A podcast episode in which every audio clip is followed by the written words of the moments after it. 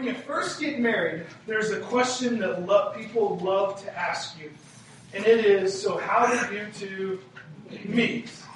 Now, when I got married, which was two and a half years ago, uh, people asked me, so how did you and Haley meet? And, and, it was really easy for me. I, I remember I just said, you know, uh, we've known each other for almost 11 years now, 12 years.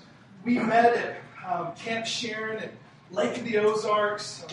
I was a camp director, and she was a first year counselor from Mid America Christian University. And man, I was there at that booth, you know, checking all the volunteers in as they came. And she walked through the door, and she was wearing khaki shorts and a Mid America t shirt and flip flops, and her hair pulled back. And, and I just said, man, that's the girl I'm going to marry someday. It only took me 11 years to get there. I was like, this is the one. I mean, this is going to, and all week long, you know, I was just, every time she'd walk into a room, I was just smiling, just being, you know, just like, oh man, this girl. If you can see the look on her face right now. but as soon as I told that story, she's like, well, that's not exactly how it went. She says, as a matter of fact, that first year at camp, you didn't like. And I was like, what? No way I didn't like. Oh, she said, oh yeah, and I got proof. And I was like, there is no proof to say that we got off on a bad foot whenever we first met each other. She's like, oh no. Whenever I became, what was your role later? Yeah, director of, it's okay. Director of admissions. She said, I went back and I looked at my files of all of the, the what is it called? The, um, the camp reviews, you know, the teen reviews. And she said, I was looking through those reviews and I remember your review and and specifically, you gave me a terrible review. you said something like I wasn't a team player and I caused a camp revolt or something like that. And here, all those things are true. Look, I was young and I would do silly things like like we would do teams, and teams had to play against each other at the camp games. You know how this goes, right, Troy? And I had this great idea that whatever team came in with the least amount of points at the end of the week would have to serve dinner and clean up for the rest of the camp. Now, being a football player and like winners and losers, that sounds like a great idea. But for somebody who was on a really bad team, which she was on, uh, it was not a great idea. And it wasn't. But, but so she revolted that week. And, and I just remember that, that sometimes we have encounters with people, and we may get off on a rocky start. Um, and we may have people in our lives that that when we meet them or when we interact with them, it may turn out to be really good or may turn out to be really bad. We really don't know what those encounters are going to be like until we're in the midst of it. And that's what we're talking about today. We're talking. We started a series last week called Divine Encounters, and we were looking at the life of Jesus, and and Jesus was always on point. He was always on purpose. He was always on message. He when he when he when he started his ministry, he said, "This is what I'm about. I'm about setting people free. I'm about restoring sight to the blind. I'm about you know showing how great my Father is. This is what I do." And to the very end, when he took his last breath, he said, "Father, forgive them for the things that they have done." And he said, "It is finished." He gave his life for us. He was on point. But throughout his walk, he always encountered and bumped into people that, that he made the difference in their lives, and they were divine encounters. This week, if you pull out your notes, we're talking about a divine encounter that happens in Mark chapter 5. And it's actually a fascinating story. And this is what it says Mark chapter 5, verse 21 through 34. It says, When Jesus had again crossed over by boat to the other side of the lake, a large crowd gathered around him while he was by the lake. Then one of the synagogue leaders named Jairus came, and when he saw Jesus, he fell at his feet. And he pleaded earnestly with him, My little daughter is dying. Please come, put your hands on her, so that she will be healed and live. So Jesus went with him. Underline that, star it, whatever, circle it. Says, A large crowd followed and pressed around him. And a woman was there who had been subject to bleeding for 12 years. She had suffered a great deal under the care of many doctors and spent all she had, yet instead of getting better, she grew worse. So this woman has an issue of blood. It's been going on for 12 years.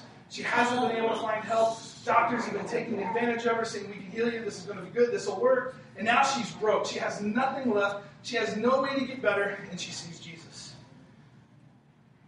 It says, When she heard about Jesus, verse 27, she came up behind him in the crowd and touched his cloak.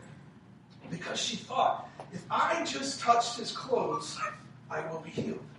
Immediately, her bleeding stopped, and she felt in her body that, that she was freed from her suffering. At once, Jesus realized that power had gone out from him. He turned around in the crowd and asked, Who touched my clothes? You see the people crowding against you, his disciples answered. And yet you can ask, Who touched me? He's like, there's, there's hundreds, there's thousands of people bumping into you, reaching out, touching you. How in the world can you ask, Who touched me? The answer is that everybody's touching. And he says, But Jesus kept looking around to see who had done it. He says, And the woman, knowing what had happened to her, came and fell at his feet.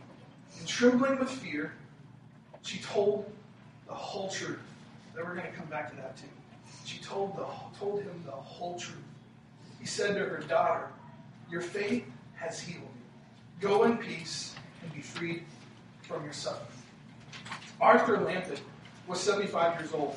And uh, roughly 10 years ago, Arthur went through a metal detector at a courthouse, and his body set the thing off. This is, which was really weird uh, because he didn't have anything on him.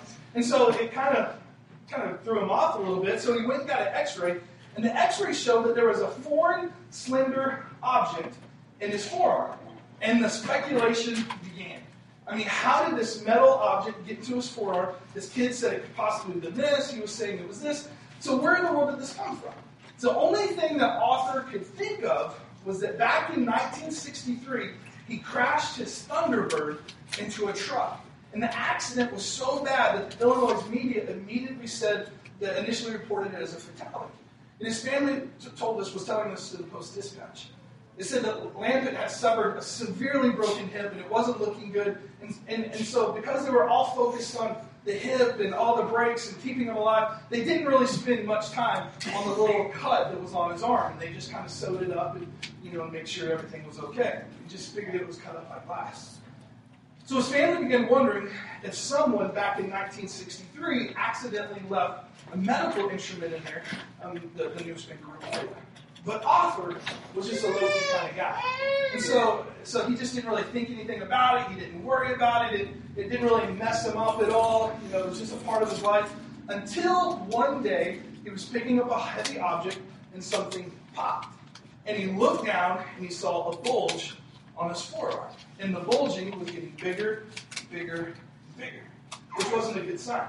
So Arthur went to the doctor um, he still didn't know what it could be, so he unearthed some old photos from the wreck, and as he was looking at the dash of the Thunderbird, he realized that the turn signal was missing. The turn signal was missing. It had to be. It had to be that. And he told his kids, "And like, there's no way you have a turn signal in your arm for the last for the last 50 years since 1963." He said, "I really think that's it." And Arthur Lampitt was proven right on Wednesday.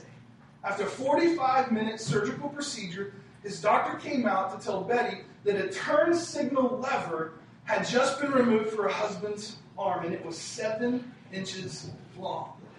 For some reason, the body had just covered a protective pocket around it. Usually, when you get a foreign object stuck in your body, an infection will begin and your body will say, hey, something's wrong. But for some reason, it created a protective pocket around it, and the whole time he had something underneath the skin that was causing him pain. I think there's a couple pictures up here. This is Oscar, and that's the turn signal. I think there's another close up picture that was in his arm for over 50 years. For 51 years, he had been living with a seven inch turn signal lever lodged in his, um, lodged in his arm. Can I tell you something about Arthur?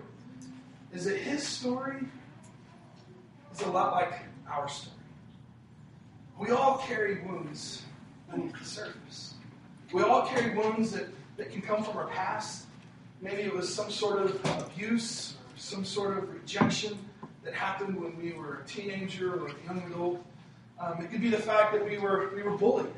and, and that bully just that bullying just created a, a scar inside of us that, that may have resulted in anger or isolation or, or, or depression. Um, but there's some, something going on. Maybe it was some sort of neglect, you know, where a parent or, or something, you, you felt neglect in your life. and You didn't have a need met. You have the scar inside.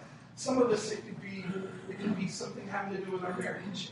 And it's on rocky ground, and it has been. And for some of us, it may be a sin that we committed and we continue to commit. And, and it's created this wound, this callousness inside of us because we haven't dealt with it over the years. And it's there, and, and it's just under the skin, but it's there. So we come back to the lady in the story that we read in Mark chapter 5. And it says that she's standing in the crowd and she's bleeding. And she's been bleeding for years. See, I've been in the church for, for 40 years now. I've been a pastor for, um, right at 20 or so. Um, yeah, right at 20 years. And one of the things that I know about the church is that we, the church, unfortunately, is full of liars. What I mean by that is this, is that don't take it too hard on yourself, but we have a tendency, we, we get up in the morning and, we, and we're just not having a great day. And, and it's a Sunday morning and we come to church and we walk through the door and we, we, talk, to our, we talk ourselves up, we put that smile on our face, and we don't really feel like smiling. And somebody comes up to you and is like, hey, how are you doing? It's so good to see you. And the fact is, is that they probably had a pretty terrible morning too, and they really don't care how you are going to respond, but they just do it out of nicety, right? And then you respond, oh, everything's great. And, and it's really not. You know, inside you're you're frustrated, inside you're you're disappointed, inside you you're just wrestling with serious stuff, but that, that I'm doing really great. How are you doing? And the truth is, is that you feel so terrible inside that you don't give a rip how they respond, right? And you probably don't even listen long enough to hear how they respond because you're already thinking about going to your seat and sitting down and doing what you have to do to get through the morning. We're full of liars. It's just part of the church. And, and it's just not a church. This very thing happens at home. This very thing happens at work. This very thing happens when we bump into people at the store. It just happens over. There's a part of us something about us that doesn't feel like we can expose those bleeding places in our lives and let people in and find healing. Well, this morning, this morning is an opportunity for us to, to pull back the veil a little bit. You know, the Wizard of Oz. Let somebody behind the curtain and expose who we really are. And maybe expose it to God for the first time for many of us so that we can receive So, what are some things that we can learn from the woman and from Jairus? And the first thing is this: is that your pain doesn't have to be terminal to be important. Your pain doesn't have to be terminal to be important. You see, sometimes the stuff that's just underneath the skin isn't really that big a deal. Sometimes it's not really that huge. I mean, look at the story. Where is, where is Jesus going with Jairus before he's interrupted? Going to his home. Why? Because his daughter is dying. I mean, she is, she's on the cusp. She could go any minute. She is dying, and Jesus, Jesus is on his way to heal her and to take care of her when this woman interrupts and stops and pauses. Here's the deal about the woman. This issue has been going on for how many years? What, is, what did my notes say before I dropped it? What did it say? 12 years. 12 years this has been going on. This is not a major, I mean, it's a major issue, but it's not a life threatening issue. The daughter was a life threatening issue. Her, she's going to survive. She's going to be okay. It's really unfortunate. It's really frustrating, and I can't even imagine what it would be like to be her but, but it's not terminal. But Jesus stops. Right? I mean, what would it have been like to be Jairus and to stand there, Jesus? I mean, you're, you're coming to my house, right? What are you, what are you doing? I, we don't have time for this. This woman, I mean, she's going to. You, you were supposed to help me. But Jesus stops and he takes his time. Because even though her issue wasn't terminal, it was important. And I don't know if you've ever felt like this before, but you come to church and you think about the issues happening in your life, and then you think about the issues happening in someone else's life, and the fact that they're battling cancer, or the fact that someone died, or the fact that, you know, the, the dot, dot, dot. And you think, my stuff?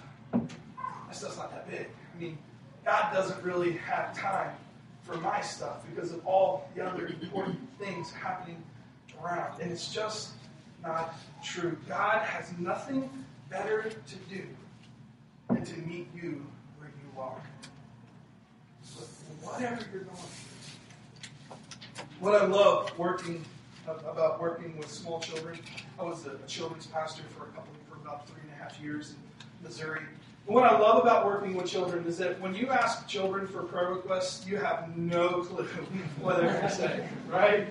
I mean, it could be their puppy is sick. It could be it could be, you know, they, they tripped at the park. It could be, you know, that they, lost their dolly and, and all these things. And they just tell you. And sometimes they tell you some really interesting things about their parents and their families and their siblings. It's just like, oh, your mom knew. you were saying that. She might not let you come to Sunday school. Um, but what I love about it is because they get it. They, they'll tell you everything, even if it's big or even if it's small, because to them, it's all important. And for some reason, along the way, we start thinking the issues that we have in our lives aren't really that big a deal. And the truth is, the lost dolls and the puppies, they're really not that big a deal when you compare them to marriages on the rocks or finances almost out or terminal cancer. But they are just as important to God. Look at the scripture. Matthew 10, 29 to 31. It says, What is the price of two sparrows? Jesus asks. One copper coin? But not a single sparrow can fall to the ground without your Father knowing it. And the very hairs on your head are all numbered, all seven of them. They're all numbered. so read this next part with me. So don't be afraid. You are more valuable to God than a whole flock of sparrows. Jesus is saying, if God cares about that, but He, you are so much more important. Whatever it is, you're so important to Him that He's numbered all the hairs on your head. It's just not that He's counted them all and He knows how many there are, but when one falls out, He can say, That's number 2,723. You know, that, that one, that was 2,723 that, that fell out. They're all numbered. You are important. Your pain doesn't have to be terminal to be important. We learn from the story. Here's a second thought. Don't just follow Christ, touch Him. Don't just follow Christ, touch Him. Jean Potts, five years ago, six years ago, um, she's 45. She's driving with her husband outside of St. Louis. And, and, and while her husband was in the passenger seat, he noticed that the car was slowly drifting off the side of the road. And so he said, What are you doing? And he looked over at his wife. And his wife was slumped over the steering wheel and her lips were turning blue. And so from the passenger side, he reached over and he was able to pull the car over and get it in park, and he got her out. And by the time he got her out, um, she had stopped bleeding. She was having a heart attack. And so he started immediately doing CPR on Jean or on Jen, and, um, and and called an ambulance and was just taking care of her until the ambulance arrived. When the ambulance arrived, they took her to a hospital, and they had to, to shock her heart numerous times. She was suffering from, I'm going to get this wrong, ventricular fibrillation. Is that right? Ventricular fibrillation. I can't say it fast. Fibrillation. But isn't that when your heart is beating so fast that it'll eventually stop? And so, so they had to keep shocking her to get her heart into a normal rhythm. What was what was interesting is that after they put the pacemaker in, um, the, the, the interesting is is that they took her to the hospital that she worked at. She was an ER nurse. And as the newspaper was interviewing her, she said, You know, a few days ago I started feeling these symptoms. You know, I knew something wasn't right, I knew something was going on with my heart. I shouldn't have been driving. I shouldn't have been out. I shouldn't have been walking. You know, I should have been in the hospital getting help. I knew all of this, but I didn't. The thing is, is that that is us. I mean, she was a nurse. She knew there was something wrong with her body, and she was around doctors all day long in an ER, and she didn't bother to tell anybody. See, it doesn't do any good to be in the proximity of a doctor if we don't tell them what's wrong. And here we are gathered together this morning, worshiping our Creator, without really talking to God, without really telling Him all the stuff that's happening in our lives. How sad would it have been for that woman standing in the crowd if she just would have stood and followed Jesus, listened, and thought, I could get healed if I touched him, and never did? That story would be a tragedy. Look at the scripture. Psalms 139, 23. It says, Search me, God, and know my heart. Test me and know my anxious thoughts. This word know um, in, in, Hebrew is actually the word yada.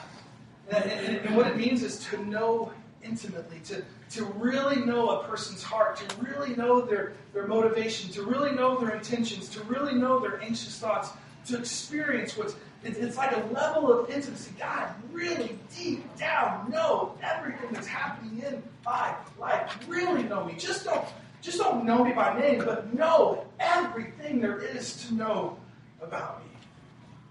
I don't want you to just pass by. I need you to touch me. I need you heal me. I need you to rescue me. See, often when we come to church without really touching God, it takes honesty it takes vulnerability, it takes openness, and it takes an act of faith to touch Him. So don't just follow Christ, touch Him. Don't just come on Sundays and sing the songs and listen to the messages, but really experience really tell them what's happening in your life. Here's your third thought. Sometimes healing, sometimes healing requires risk. You probably go, oh, what kind of risk can there be in receiving healing? I'm glad you asked. The first thing is this. Does he have to risk being disappointed? How long? 12 years. 12 years she's been For 12 years she's gone to doctor, to doctor, to doctor. For 12 years she's tried everything. For 12 years she's given everything the scripture actually says is that she's broke. I mean, she doesn't have anywhere else to go. She doesn't have anything. Think about the level of disappointment she's experienced in her life. I mean, I've, I've done this, I've done that, and nothing's actually happened to me. And think about the risk that she had to take to say, now I've heard about this Jesus guy, I've heard that he's healed people, but, but what if it doesn't work for me? What if? What if. See, the issue's been around a while. And you've talked about it before to God. And all I'm saying is to just reach out to Him one more time. Risk being disappointed. You have to take that risk and reach out. Here's the second thing is that you have to risk being embarrassed.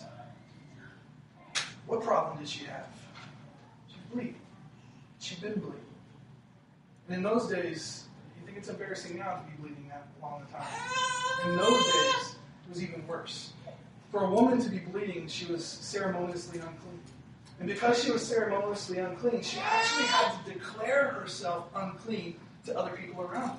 And so if you can imagine, as a good Jew, following Jewish principles and Jewish cleansing teachings in the Old Testament, she had to walk around, and when someone came within 10 feet of her, she had to say, unclean. Unclean. You can't touch me. You can't be near me. Because if they touched her, they would have been ceremoniously unclean and they wouldn't have been allowed to worship. And so for 12 years, she wasn't allowed to worship. For 12 years, she had to walk around and tell people there was something wrong with her. I mean, it would be like today walking in and saying, you know what? I didn't take a shower this morning, so I probably stink a little bit. So I stink, I stink. You don't want to hug me this morning because I stink. Everybody, I mean, nobody wants to do that. But that's exactly what she did for years. It's embarrassing. Anybody watch The Biggest Loser on TV? Absolutely love that show. It's a, it's a great show. One of the things that when I first started watching it, I just couldn't understand how they could do the weigh-ins. I mean, these guys are up there and they're really big, you know, 350 plus pounds, and you know they're having to go up there with shorts and no shirt. And I, I would watch on TV and I'd be like, man, I don't know if I could do that. I don't know if I could stand in front of, and then the women are in, you know, these these clothes that don't really hide much, you know, show the whole figure, and they're having to stand up there in front of millions of people across the country, and and I just I, thought to myself, I couldn't really, I couldn't really do that until God started dealing with me about my way, until God started dealing with me about where I had let myself go and how much I weighed And we were doing a, I've told you about the biggest loser thing that we did, um, or the lose to serve thing that we did at Chartel, and we won a house for a family in our church, and, and I was leading that, and, and I was, because I was leading that, I had to be the one up front telling my story over and over and over again. I had to tell people how much I weighed. I had to tell people how much I lost. I had to tell people, you know, where I was at along the journey. Let me tell you what, it, it felt, it felt a little embarrassing. And it felt kind of humiliating to say, hey guys, I'm the biggest guy in the church. I weigh more than all of you. I mean, I'm, it's just it's just what it is. And and, and at the very beginning, it, it, it was kind of an embarrassment for me. But as I told my story over and over and over again, the embarrassment just started to wash away. I've had people say on Sunday mornings after after I preached here and other places, I can't believe you told that story. I mean, you you're really brave to get up there and here's the deal: is that I tell my stories, and unfortunately, sometimes I tell our stories. And I'm really sorry when I do that. And the reason I tell those stories is because I know many of you are experiencing the exact same stories. And if you don't hear that people struggle with you, you can begin to feel isolated and alone. Here's the deal: we love putting masks on, right? We love hiding what's really going on in our lives. We love hiding, you know, what's being said and the struggle that we're having at home. But at some point, we just have to pull back the mask and tell our story. We're embarrassed of the addiction. We're embarrassed of the habit. We're embarrassed our marriage is struggling. We're embarrassed our finances are where they are. And we can't find the strength to tell the story. And they get so big and so big that by the time we do tell the story, sometimes it's just too Seen a woman, she had to risk embarrassment. She had to risk somebody recognizing her and saying, hey, you're not supposed to be here. You're not supposed to do that. You're not supposed to be in this crowd. But she risked it nonetheless. And here's the last thing about risk is that you have to risk being vulnerable. Being vulnerable. So you're not afraid to expose what you're going through. Not just, not just to God, but to other people. When you look in the story, you know, she has this issue.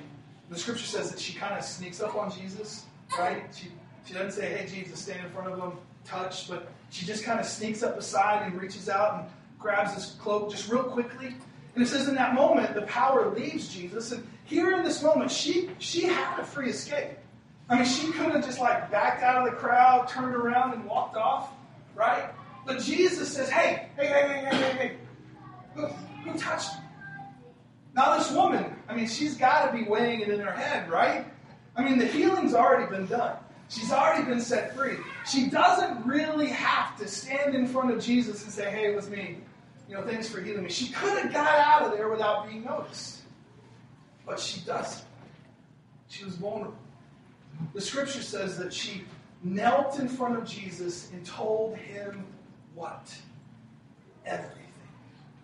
Jesus, this is it.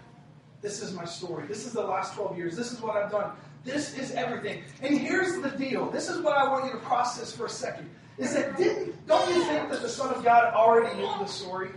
I mean, the Son of God already knew who touched him. The Son of God already knew that healing had left his body. The Son of God already knew her story. I mean, he had all of that knowledge inside of him. So why did he ask the question?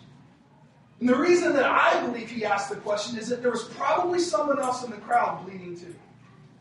Just not bleeding her way. There was probably someone else in the crowd that had some sort of deep pain. There was somebody else in the crowd that needed to hear that story and needed to know that if Jesus can do that, he can do this for me. We have to risk being vulnerable. The story tells us that we have to risk getting down and just saying, This is it. This is all of me. This is what's happening in my life. This is what God has saved me from. And I believe He can do that saying, You're not the only one hurting in the room. And other people need to hear your story too. So, this story, this woman tells us that your pain doesn't have to be terminal to be important. It tells us to not just follow Christ, to touch Him, that you have to be willing to take risk. And here's this last thought, and I think it's the most beautiful. It says that your pain, whatever it is, is Christ special. Your pain, whatever it is, is Christ special. Jesus was on his way to touch a dying girl, right? And he had exactly what that little girl needed to be well with. Exactly what she what she needed. But he also had exactly what this woman needed and whatever her need was. And can I tell you this morning that whatever it is you need, whatever healing you need for your family, whatever healing you need for your job, whatever healing you need for your kids, whatever healing you need, whatever it is, that is Christ's specialty too. Look at the scripture put in your notes. Matthew 4.24. It says, whatever their sickness or disease, or if they were demon possessed or epileptic or paralyzed, read this last few words with me. He healed them all. Say it again. What a beautiful promise that is for you. Says, and what that means is that Jesus can meet with your and it doesn't matter what it is, and it doesn't matter how long it's been. You don't have to wait 12 years like this woman did to receive. You can do it now, today, for whatever it is you're going through. It could have happened this morning. It could have happened this week. It could have happened last month or last year. It could be scar tissue from some past abuse. It could be some person, a name that just, whenever you hear that name, it just brings up just that bile, you know, in your throat or that wound, that scar, that scab just pulled over, whatever it is controlling you. This morning, you can receive healing too. Maybe something you've done that you're disappointed in. Something that you need to bring out into the open. Tell a friend or a family member. Maybe it's a marriage that's on the rocks. Whatever it is, the scripture says, He healed them all. There was a whole crowd of people there, but she touched them.